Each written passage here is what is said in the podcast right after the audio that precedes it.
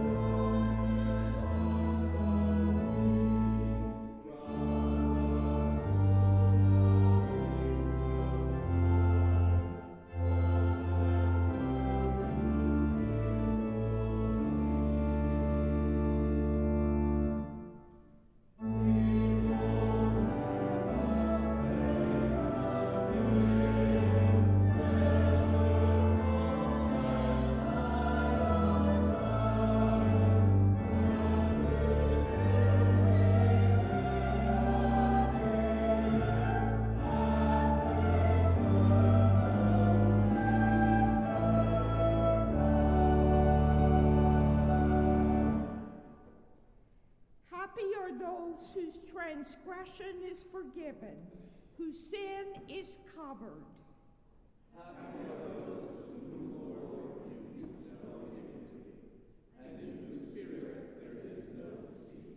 I will instruct you and teach you the way you should, should go. I will counsel you with my eye upon you. Be glad, Lord, and rejoice, O righteous, and shout Let us pray. On this, the Lord's Day, we rejoice and are glad to be worshiping you in your house, O God. And so we praise your holy name, for we adore you, O Lord. Today we remember our baptisms as we prepare to share the bread and the drink of the vine around your table, O Christ. What a privilege it is to be members of the body of Christ, united with believers of the past as well as believers of the present, who are glad and who rejoice to come before you today. So accept our worship and be in our midst this day, O Holy Spirit. And it is in the name of Jesus, our Lord and Savior, we pray.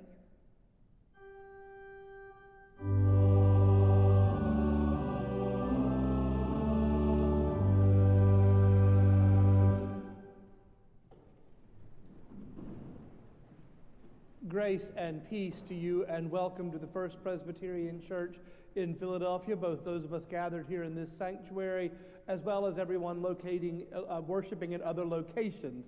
We are glad and grateful to gather together in the name of the Lord And because it is in Christ's name that we have gathered, our word of welcome is one that is extended always with no qualifying adjectives whatsoever attached to it. We would be glad if you, members and guests alike, would please sign the friendship pad, which you'll see on your pew.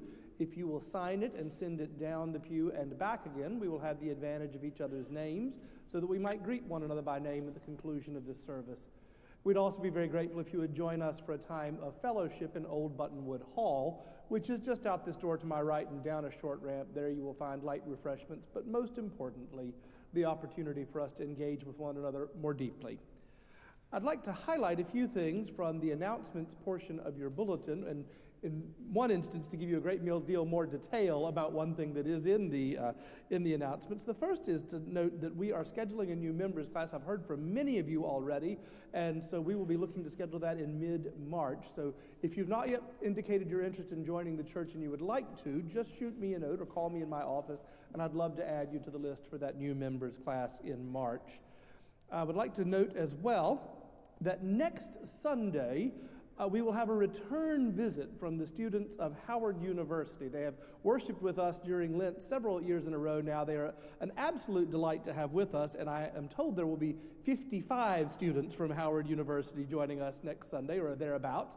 So please do plan to greet them after worship and to stay for a light lunch sponsored by our mission committee. Deacons, don't panic. Jordana's going to call you about that.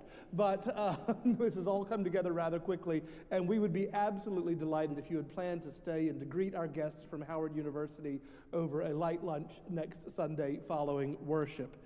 Before worship, however, we will have our annual meeting of the congregation. That will begin at 10 o'clock sharp. We have moved that meeting in recent years to between our two services in order to facilitate full participation of our congregation, as we have a service at 9 and a service at 11. Uh, the purpose of this meeting is well, I don't even know how many fold. It's multifold. So let me t- run through those for you. This is giving you the extra detail on that. The first thing you'll do will be to hear the budget. The session is already approved, the congregation then hears it as a report from the session. You will act on the recommendations of the officer nominating committee for the nomination of elders, deacons, and the officer nominating committee. You will act as well on a recommendation from the session on a major update to our bylaws. They're not that different, but they were very out of date, and we're bringing them up to date with this change to the bylaws. And then finally, only the congregation can amend the pastor's terms of call, so you will vote on my terms of call at that meeting as well. Now, that sounds like a lot to get through in a short time, and it is a lot to get through. So, what we're going to do to facilitate that is you will receive a packet via email uh, at the end of the week. In that packet, you will have several videos that include presentations on the budget, on the endowment, um, and, and other items of interest to the congregation. We encourage you, please, to read those. Secondly, you'll receive a copy of the new bylaws. Now, I will tell you, these bylaws have been well and thoroughly vetted by an attorney very familiar with the, the nonprofit laws of the Commonwealth of Pennsylvania. So you can rest assured they are good bylaws. But if you have questions about them, we'll, receive, we'll also send an FAQ about that so that you may learn more about the bylaws as they come. And most importantly, if you are going to attend remotely, you are invited to do so, you will have to register in order to be able to participate with that. And instructions on registration will be on the web page and also in the packet so that you will know how to register to participate remotely. Uh, that meeting begins at 10 o'clock sharp, and it is important that we have a quorum for that, so I encourage all of you please to come. Also, not just because we need a quorum, but because you, the congregation, need to know the business of the church. And so it's important that you're here for that annual meeting at 10 o'clock. So plan for a little bit longer Sunday. Come at 10, stay for worship, and have a sandwich with Howard University afterwards. And it will be a rich and full day, I believe. I believe I've covered everything, which brings us now to our minute for community from Mac and Craig.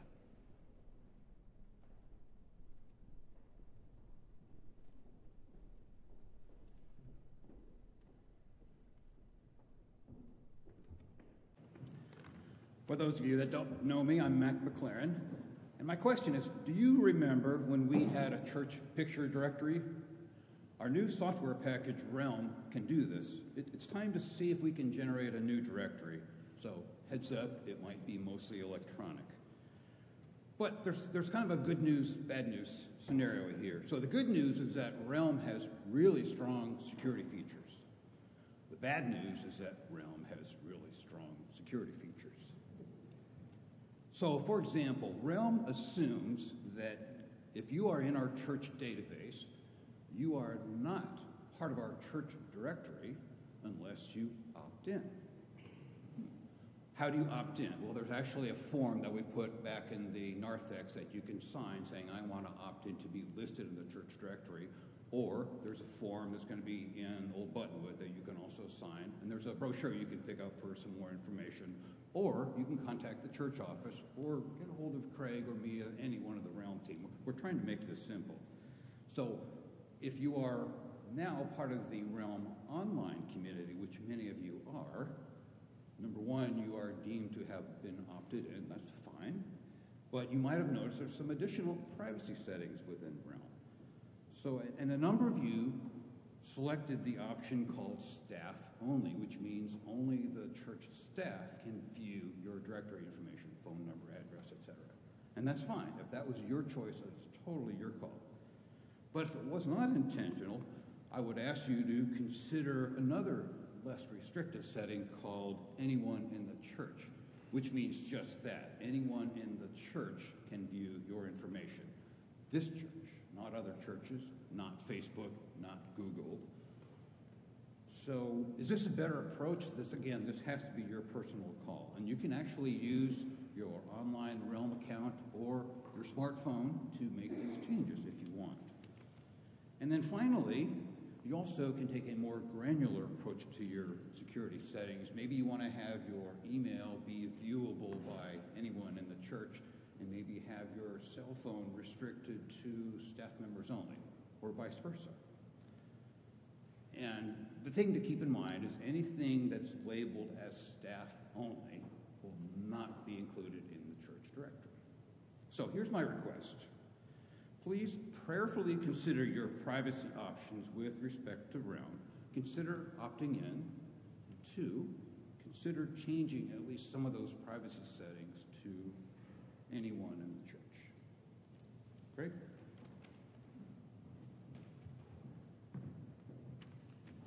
Thanks, Mac. uh, I wanted to just highlight a few financially oriented improvements that Realm has allowed the church to make. Now, most of you get quarterly contribution statements. You can now opt to have your statement emailed to you instead of having it travel, maybe, through the postal system. This is especially useful for those of you who are, like students, change street addresses frequently. Now, better than electronic quarterly statements, Realm gives you online, real time visibility into up to 10 years of your giving and pledging history here at the church. This is definitely a nice to have at tax time. More than just getting visibility into your contribution history, you can now manage your giving through Realm. You can create a recurring gift, suspend it, terminate it, whatever you choose. You are in control, and you will remain in control. Now, some of you may be reluctant to use Realm because you don't feel comfortable with the technology, at least not yet. Well, that's fine. But know that the staff at the financial office is always available to help. You can do this. And I urge you to walk to the edge and then step forward breathlessly.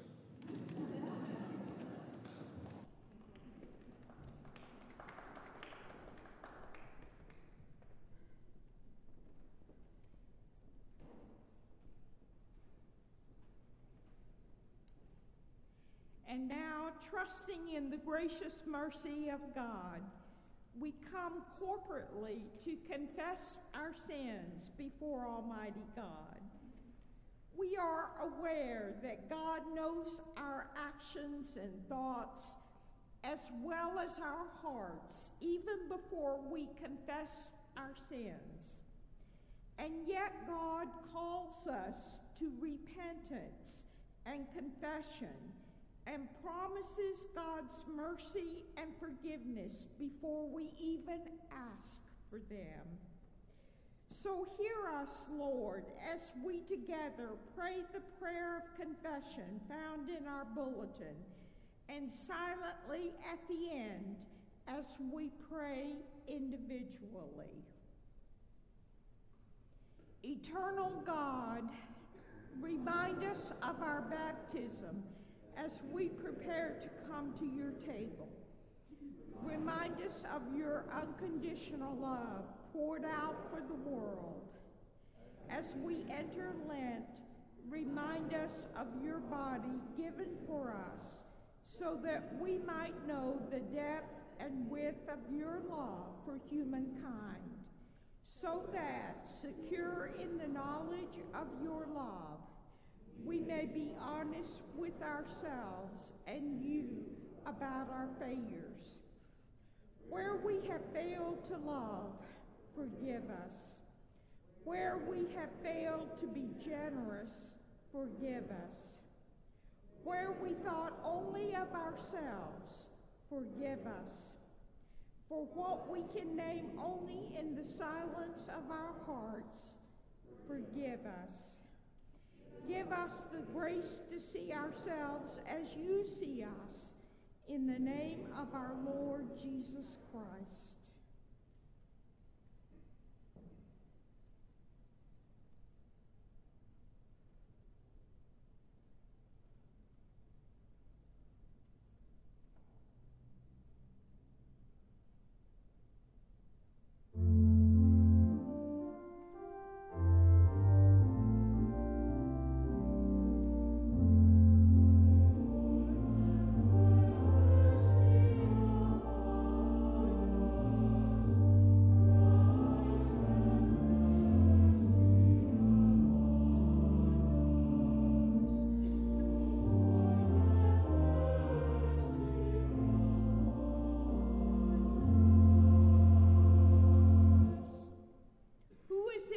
Position to condemn only Christ. And Christ died for us. Christ rose for us. Christ reigns in power for us. Christ prays for us. Friends, believe the promise of the gospel. In Jesus Christ, we are forgiven.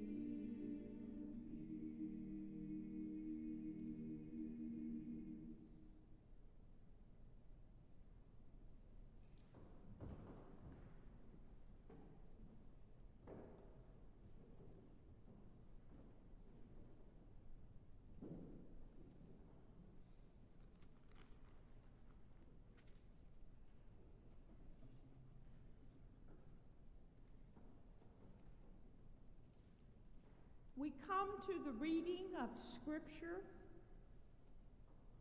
May God bless to our understanding the reading and the hearing of His Word. We begin with Genesis chapter 2, verse 15, and continuing with chapter 3, verse 1 through 7. The Lord God took the man and put him in the Garden of Eden to till it and keep it.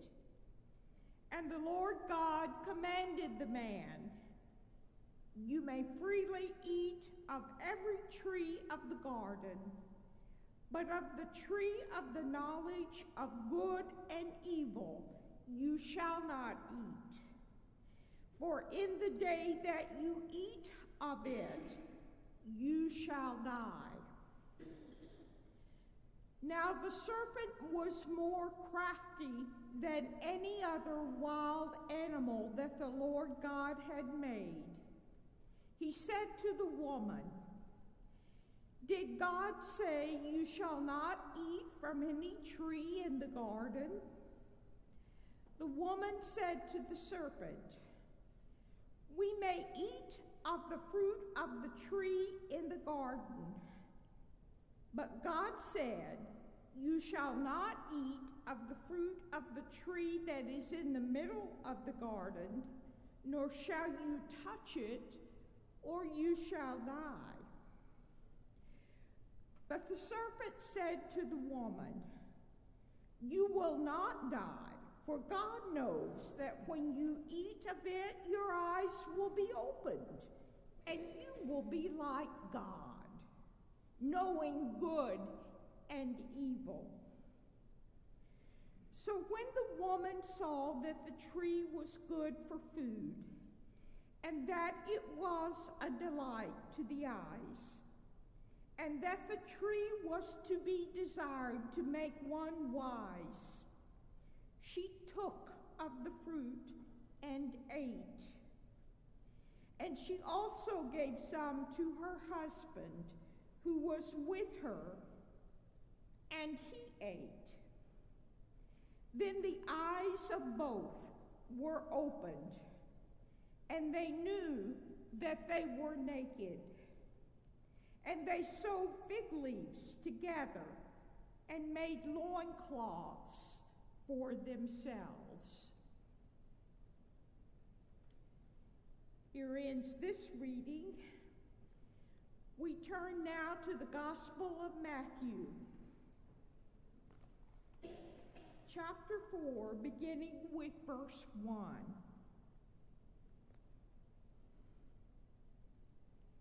Then Jesus was led up by the Spirit into the wilderness to be tempted by the devil. He fasted 40 days and 40 nights, and afterwards he was famished. The tempter came and said to him, If you are the Son of God, command these stones to become loaves of bread. But he answered, It is written, one does not live by bread alone, but by every word that comes from the mouth of God. Then the devil took him to the holy city and placed him on the pinnacle of the temple, saying to him, If you are the Son of God, Throw yourself down, for it is written, He will command His angels concerning you, and on their hands they will bear you up, so that you will not dash your foot against a stone. But Jesus said to him again, Again it is written, do not put the Lord your God to the test. Again, the devil took him to a very high mountain and showed him all the kingdoms of the world and their splendor. And he said to him, All these I will give you if you will fall down and worship me. Jesus said to him, Away with you, Satan, for it is written, Worship the Lord your God and serve only him.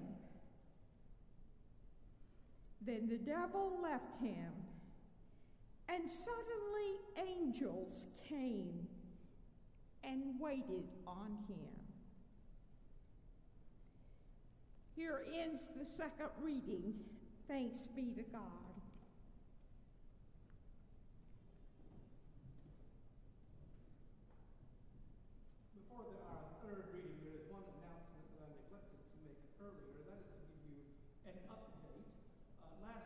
Andrew and I personally walked the contract and the retainer over to the UPS store and overnighted it to the organ repair company. So we are hopeful that within a few weeks we will be back up and running. In the meantime, we are grateful as always to our musicians for their superb leadership of worship under not necessarily the most uh, advantageous of circumstances. So we look forward to the return of that and we thank you for your ingenuity in the interim. Our final reading of Scripture comes to us from the fifth chapter of Romans, there beginning at the 12th verse and continuing through the 19th. Continue to listen now for the word of God to us this day. Therefore, just as sin came into the world through one man, and death came through sin, and so death spread to all because all have sinned, sin was indeed in the world before the law, but sin is not reckoned where there is no law. Yet death exercised dominion from Adam to Moses, even over those whose sins were not like the transgression of Adam, who is a type of the one who is to come. But the free gift is not like the trespass. For if the many died through the one man's trespass, much more surely have the grace of God and the free gift in the grace of one man, Jesus Christ, abounded for the many. And the free gift is not like the effect of the one man's sin. For the judgment following one trespass brought condemnation, but the free gift following many trespasses brings justification. If, because of the one man's trespass, death exercised dominion throughout the one, much more surely will those who receive the abundance of grace and the free gift of righteousness exercise dominion in life through the one man, Jesus Christ. Therefore, just as one man's trespass led to condemnation for all, so one man's act of righteousness leads to justification and life for all. For just as by the one man's disobedience the many were made sinners, so by the one man's obedience the many will be made righteous. This is the word of the Lord. Thanks be to God.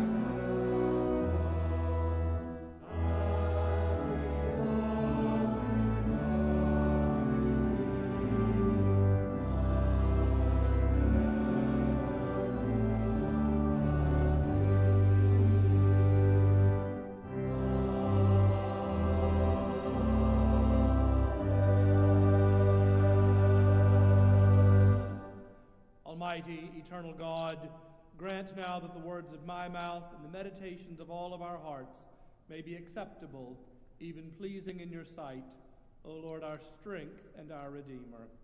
Amen.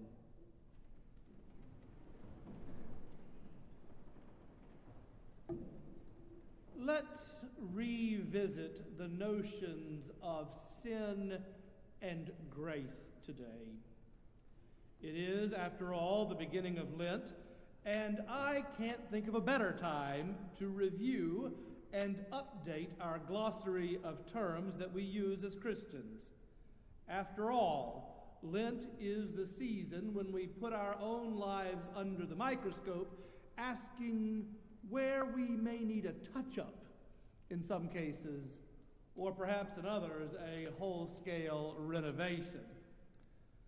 Let's talk about sin, because without understanding sin, there is no understanding what goes wrong in this world. And to be fair, sometimes no amount of understanding sin will help us understand the world. But sometimes we do know what has gone wrong. We know what broke, and so we know what needs fixing. That's when we can work to heal the world. And to heal the world, to work with God to heal the world, we must understand grace. And likewise, there is a great deal about grace that we will never understand. But there is some that we can understand. And without grace, there is no moving on from what is broken. The passage we read from Genesis today is often called wrongly the narrative of the fall of humankind. Uh, some folks prefer to think of it as the scapegoating of Eve, but that's not necessarily accurate either. And nor is this story the entry of sin into the world, interestingly enough. We don't get that perspective until we encounter Paul's understanding of the text. Original sin, the fall of humankind, however we term it, we are probably borrowing our language from medieval scholastic theologians.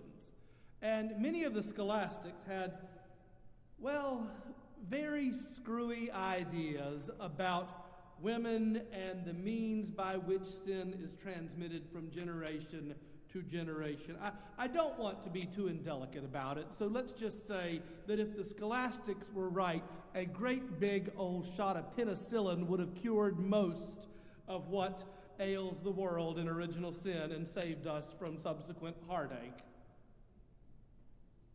But that's not what Genesis teaches. Genesis is the story of beginnings. It's the story of how things got to how they are. It's the stories of the origins of creation. Now, there's two versions of the story, and there's a bias in every version of the creation. And the axe being ground in this particular portion of the text is not whether or not Eve succumbed first and subsequently tempted Adam. It's useful in this instance to remember that Adam in the Hebrew is simply a generic term to indicate all of humankind. The axe the writer is grinding here is whatever happened to shalom? Whatever happened to this peaceful well being that God has intended for all of humankind and for all of creation? One might even say the operative question is where did we go wrong? Genesis answers the story, answers the question with a story. There were these two humans in a garden, and with that, we move into a story of the willful misuse of God given autonomy. God makes everything good and then says, okay, you are in charge. Take care. I'll be checking in from time to time. And oh, by the way, don't do that way the story appears, the first thing we did once God's back was turned was to run hell for leather to that tree. You would think we had a death wish. But there's more to it than that. It is a failure to understand human agency and the accountability we all bear when we hurt one another. It is a failure to understand God's created expectation of shalom. and how that failure to understand endangers fragile relationships between ourselves and each other and between ourselves and God. Shalom, for which God created the world, is a right relationship. And sin is a broken relationship. And sin always affects someone else and God. Uh, maybe it'll be helpful to think of sin as having an x axis and a y axis. On the x axis, that's the up and down, we might allegorize our relationship with God. God is holy, and holiness is defined, at least in some measure, by the absence of sin as well as other qualities. Our sin causes that relationship to be broken, not by God's choice, but by ours. By our actions, we attempt to put distance between ourselves and God. And God is hurt by. Now, the y axis could represent our relationships with one another. The willful misuse of God given autonomy crumbles those relationships as well. How can we trust someone who hurts us? How can we expect a trusting relationship from someone we have hurt? By our actions, we put distance between ourselves and one another. You might even say that by our actions, we put distance between our truest selves and who we are as we live in a world shaped by sin. And we might even ask, how can I even trust myself? Sin cuts us off from how we are created to live and who we are created to be. And it's not Adam and Eve's fault. They are just model sinners. Adam and Eve are not the vectors of sin. We do this ourselves, each of us, plenty. We do it in due course as we go through the manner of our, through the nature of our lives. And our sin, as Paul alludes, in some cases is the same as theirs. The elevation of self determination above the God's gift of shalom. I'm not talking about a healthy balance of self interest and loving one's community. I'm talking about the deliberate choice of the self above all else. We are not primarily here thinking of the peccadillos of moral modern morality, though those can certainly be a good barometer of the quality of one's relationships. No, we are talking of what breaks relationships. The repair of a broken relationship is serious business. The repair of a broken relationship is costly. Simply mediating our moral peccadillos would hardly justify Jesus Christ going down to death and crucifixion. No, sin causes all of that.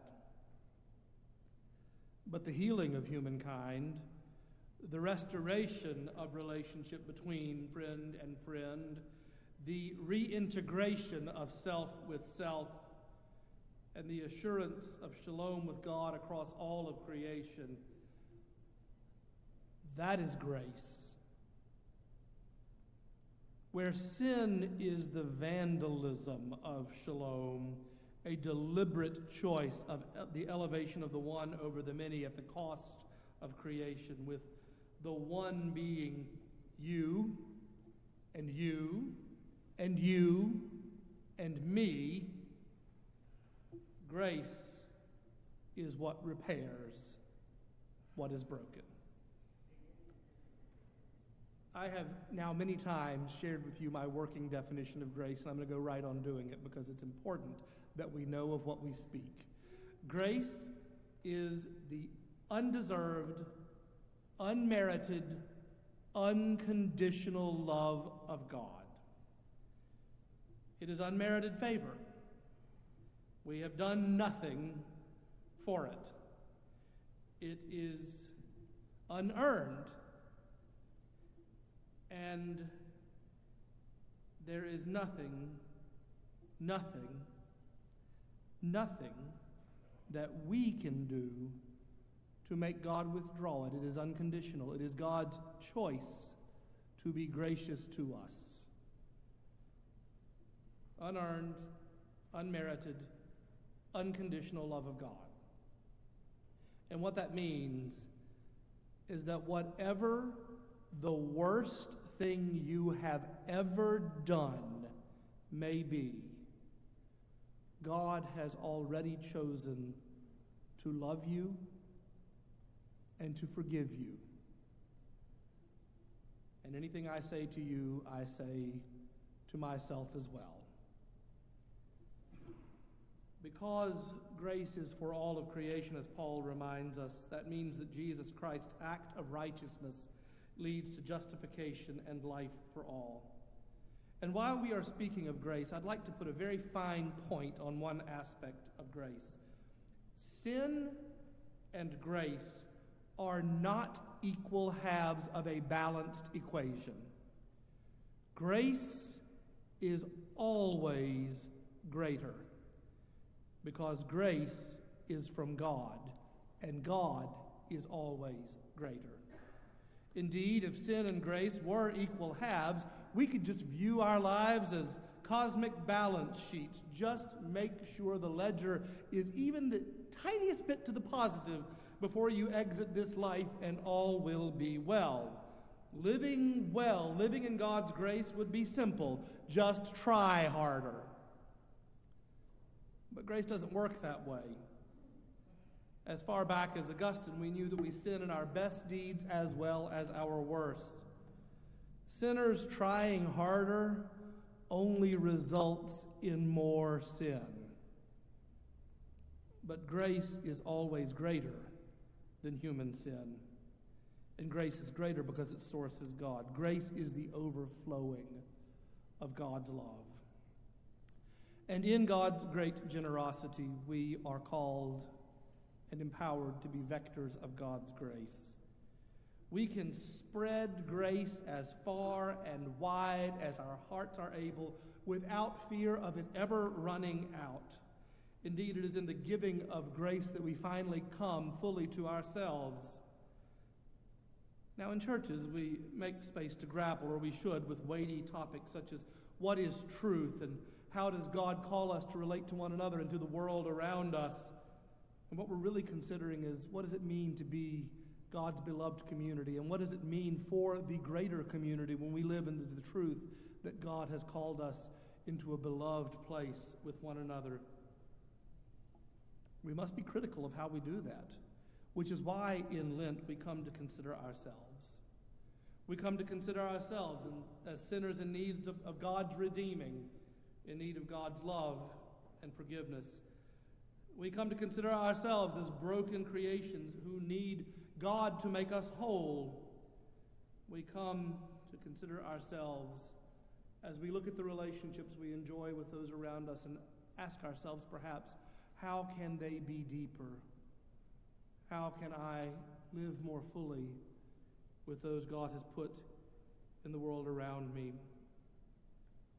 And here's the thing about a life of grace that seeks to go deeper into what it is God calls each of us to do and be.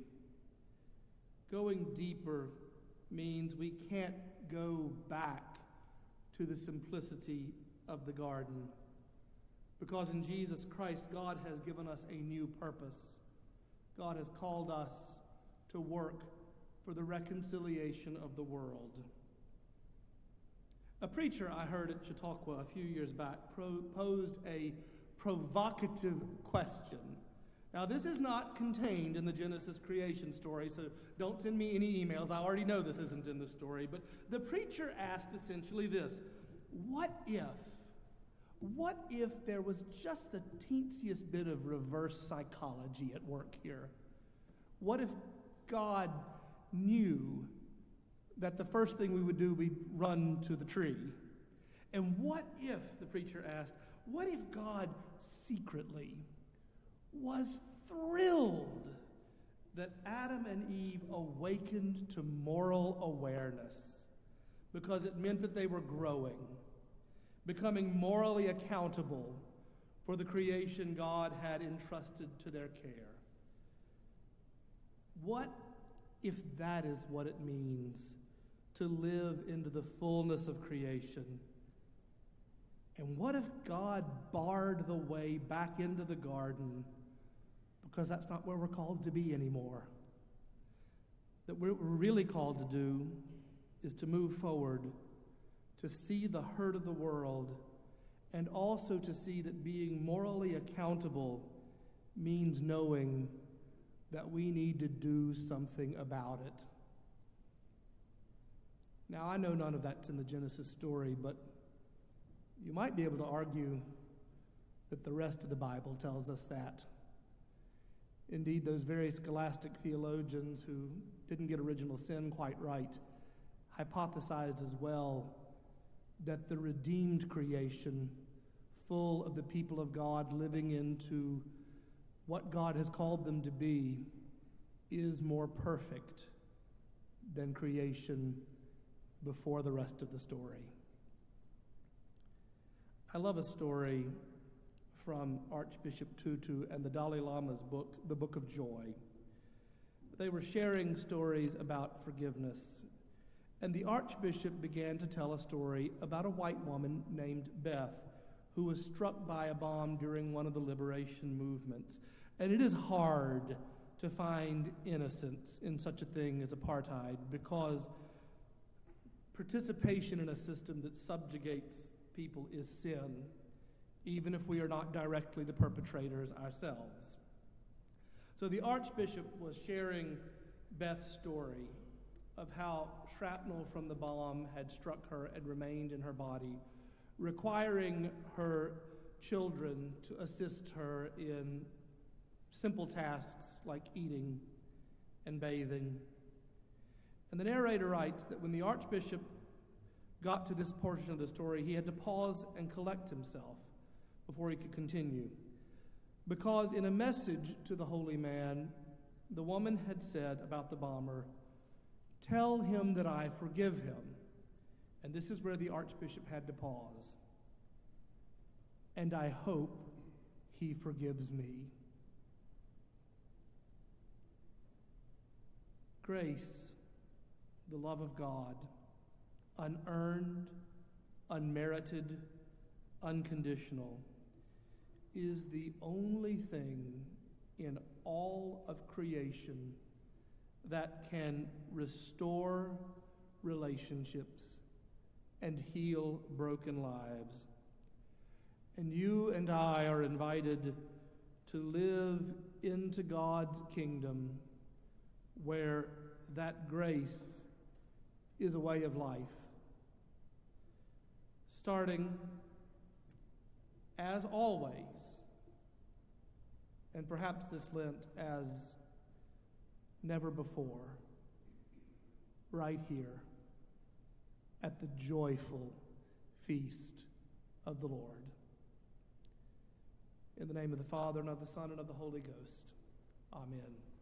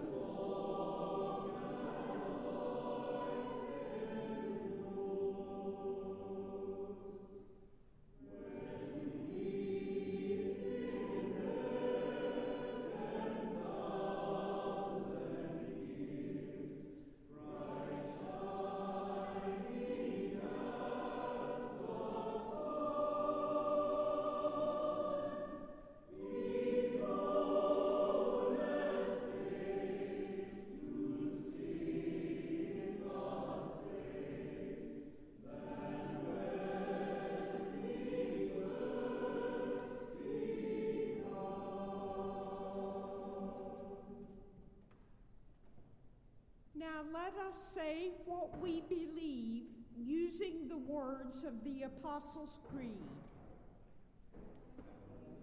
I believe in God the Father Almighty, maker of heaven and earth, and in Jesus Christ, God's only Son, our Lord, who was conceived by the Holy Ghost, born of the Virgin Mary, suffered under Pontius Pilate, was crucified, dead, and buried.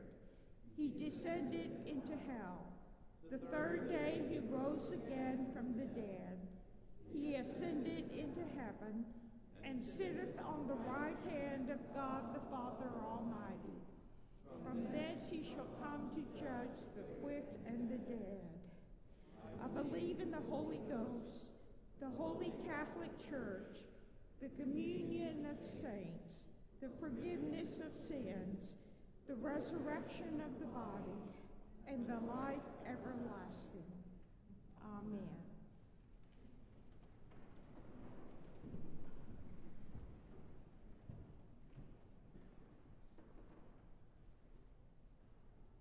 remembering the words of our Lord Jesus, who said, It is more blessed to give than to receive. Let us freely give of the resources God has given to us to bless and to help this church's ministry to the community and to the world.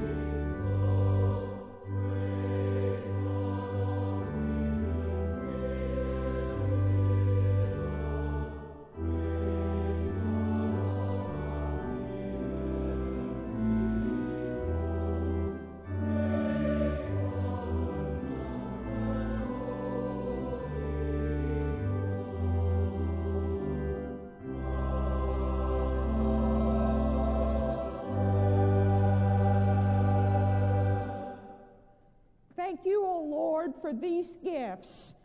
We pray that they be used to minister to people in this church, throughout this community, and in the world. Thank you for the privilege to give back to you what you have given to us. In Christ's name, amen. You may be seated. Friends, this is the joyful feast of the Lord. But what makes it joyful? Christ says to me, Come to me, all you who are weary and carrying heavy burdens, and I will give you rest. It is a joyful thing to lay down one's burdens. Christ says as well, Come to me and receive reconciliation. It is a joyful thing to be reconciled to one another in Jesus Christ. Christ says, Come and know me here. It is a joyful thing to know our Lord, who, in the breaking of the bread and giving it to the disciples, opened their eyes and they could see him. So, even still, dear friends, it is to this table that we are invited to come to know our Lord, to be reconciled with one another, and to lay down our burdens. So, come, dear friends, to the joyful feast of the Lord. Let us pray. The Lord be with you. And also with you.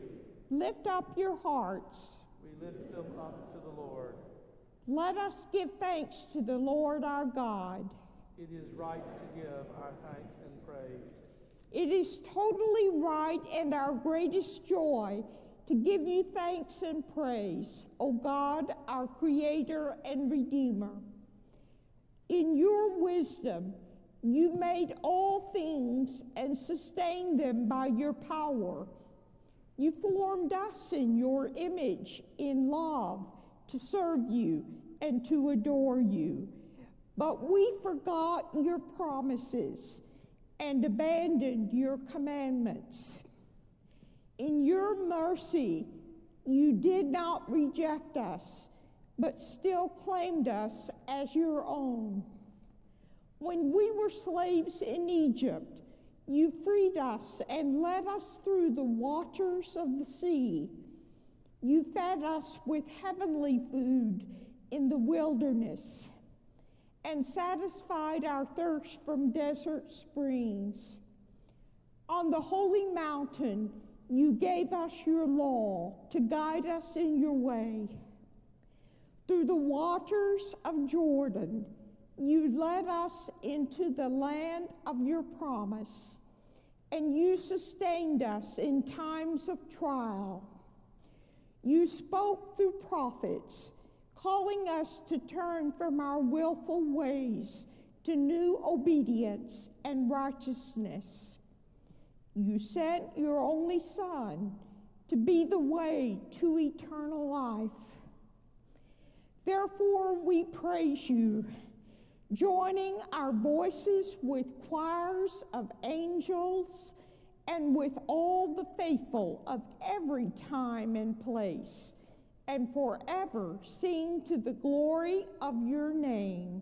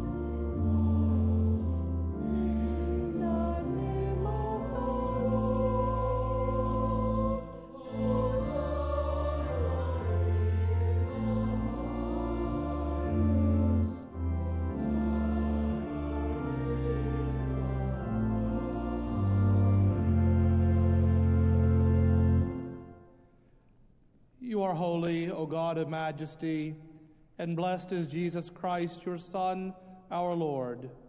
He took upon himself the weight of our sin and carried the burden of our guilt. He shared our life in every way, and though tempted, was sinless to the end. Baptized as your own, he went willingly to his death, and by your power was raised to new life. In his dying and rising, you gave birth to your church delivered, delivering us from slavery to sin and death, and made with us a new covenant by water and the Spirit. Remembering all your mighty and merciful acts, we take this bread and this wine from the gifts you have given us, and celebrate with joy the redemption won for us in Jesus Christ. Accept this, our sacrifice of praise and thanksgiving, as a living and holy offering of ourselves, that our lives may proclaim the one crucified and risen. Great is the mystery of faith. Christ, Christ has, died. died. Christ, Christ is risen. risen. Christ, will come, again.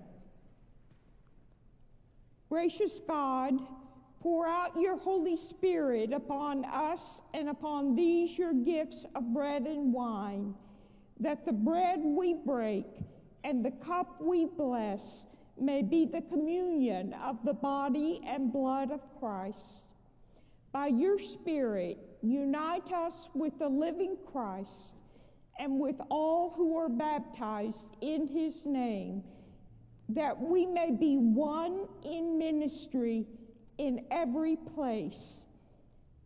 At this, as this bread is Christ's body for us, send us out to be the body of Christ in the world.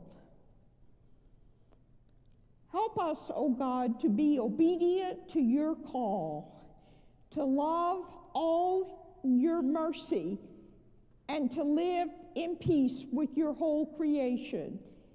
Guide us through the desert of life. Quench our thirst with the living waters. Satisfy our hunger with the bread of heaven. Give us strength to serve you faithfully and the promised day of resurrection, when with, with the redeemed of all the ages, we will feast with you at your table in glory. And now, as we take this bread, as he was about to surrender himself to suffering, Jesus took the bread and gave thanks and gave it to his disciples, saying, Take, eat. This is my body given for you. Do this in remembrance of me. In the same manner, after they had supped, he took the cup. And he gave it to his disciples, saying, This cup is the cup of the new covenant, sealed in my blood for the forgiveness of sins. Drink of it, all of you. For as often as you eat this bread or drink this cup, you proclaim the Lord's saving death until he comes again. Beloved, these are the gifts of God for the people of God. Let us keep the feast. Let us pray together the prayer Jesus taught his disciples to pray, saying, Our, Our Father, Father, who art in heaven, hallowed be thy name. Thy kingdom come, thy will be done, on earth as it is in heaven. Give us this day our daily bread, and forgive us our debts, as we forgive our debtors. And lead us not into temptation but deliver us from evil. For thine is the kingdom and the power and the glory forever. Amen.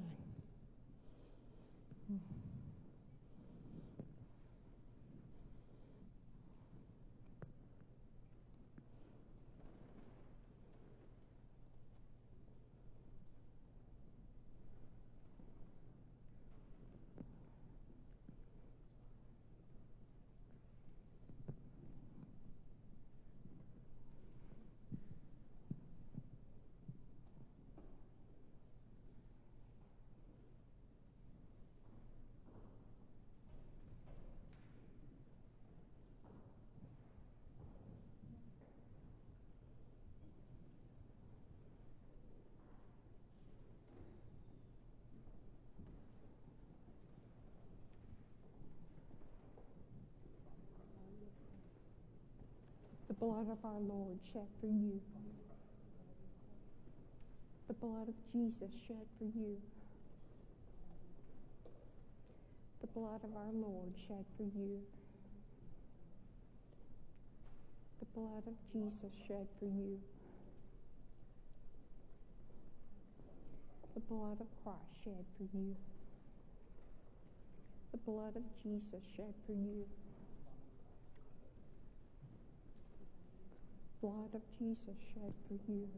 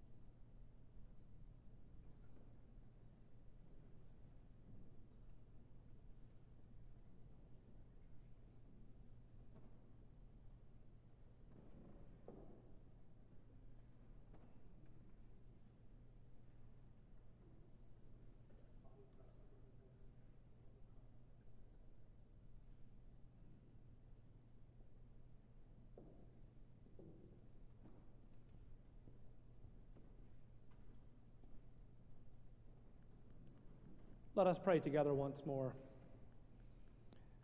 Gracious God, we thank you and we praise you that in love you have reached across the abyss of our sin to bring us once more into your embrace. Now, having fed us at Christ's table, send us forth to be his body in this world. Through Christ our Lord, we pray all these things. Amen.